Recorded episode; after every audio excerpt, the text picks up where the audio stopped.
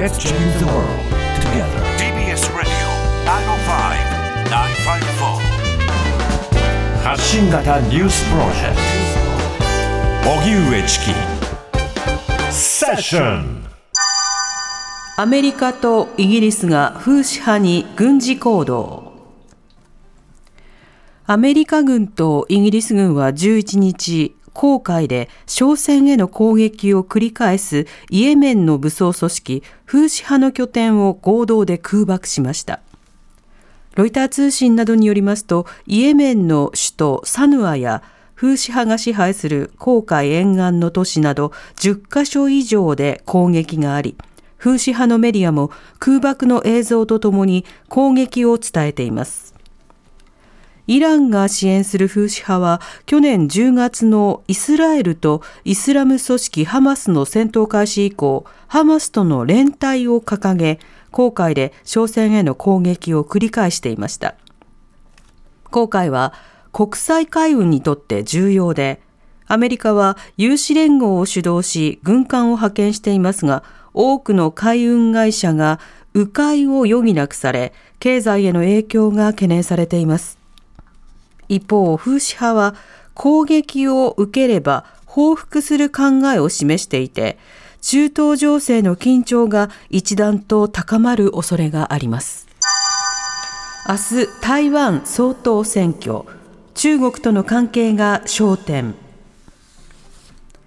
台湾の総統を決める選挙は明日投票と開票が行われます。これまでの主要な世論調査では蔡英文政権を検証し、継承し、中国と距離を置く与党民進党の来清徳候補がリード。追う野党の江遊義候補は経済を通じた中国との交流で緊張緩和を訴えています。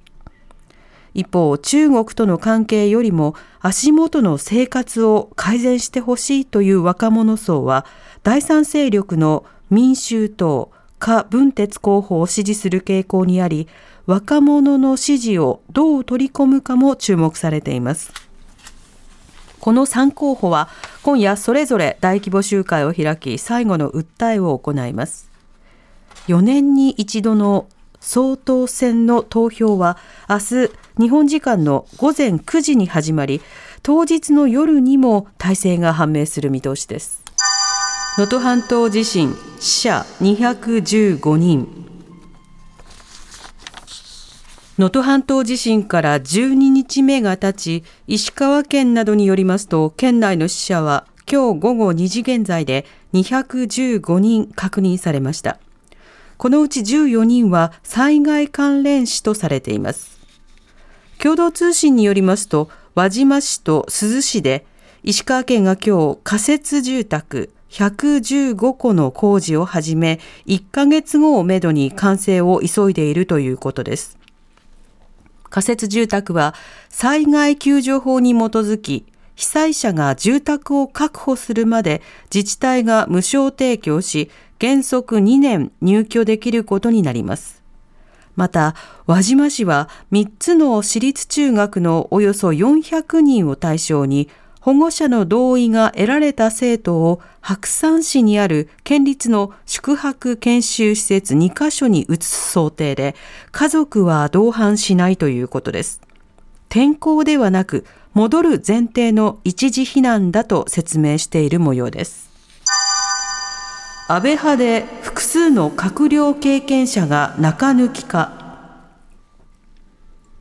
自民党の派閥の政治資金パーティーをめぐる裏金事件で、安倍派の丸川珠代元オリンピック担当大臣側が、およそ700万円の中抜きをしていた疑いがあることが分かりました。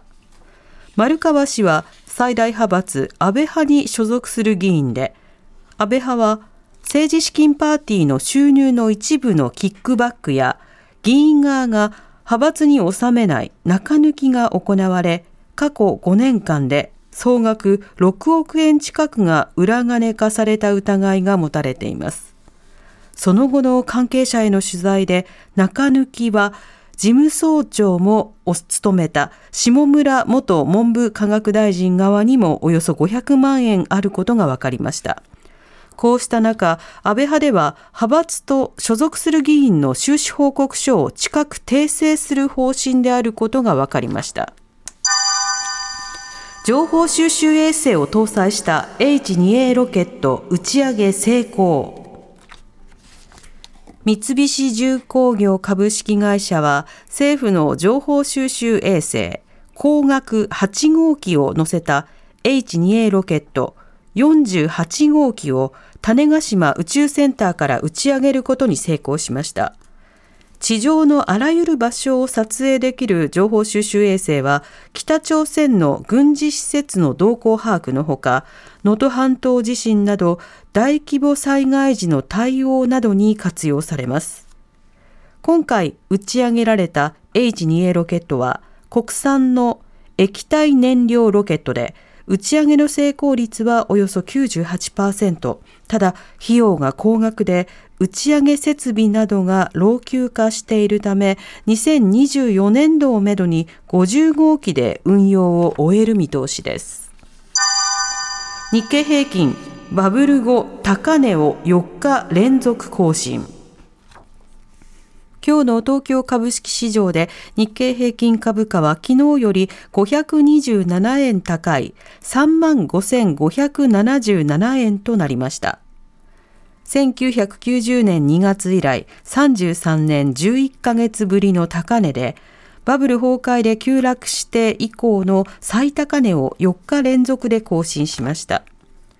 アメリカでは中央銀行にあたる FRB が利下げに転じるとの見方から株価が上昇し、日本の株高につながっています。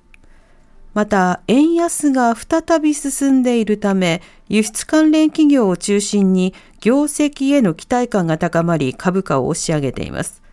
さらに今年から始まった新 NISA の影響です。NISA は株式や投資信託などで得た利益にかかる税金の一部を非課税にする制度で、1月から大幅に拡充したことで、個人マネーが株式市場に流れ込み、相場の支えになっています。TBS ラジオ。TBS ラジオ。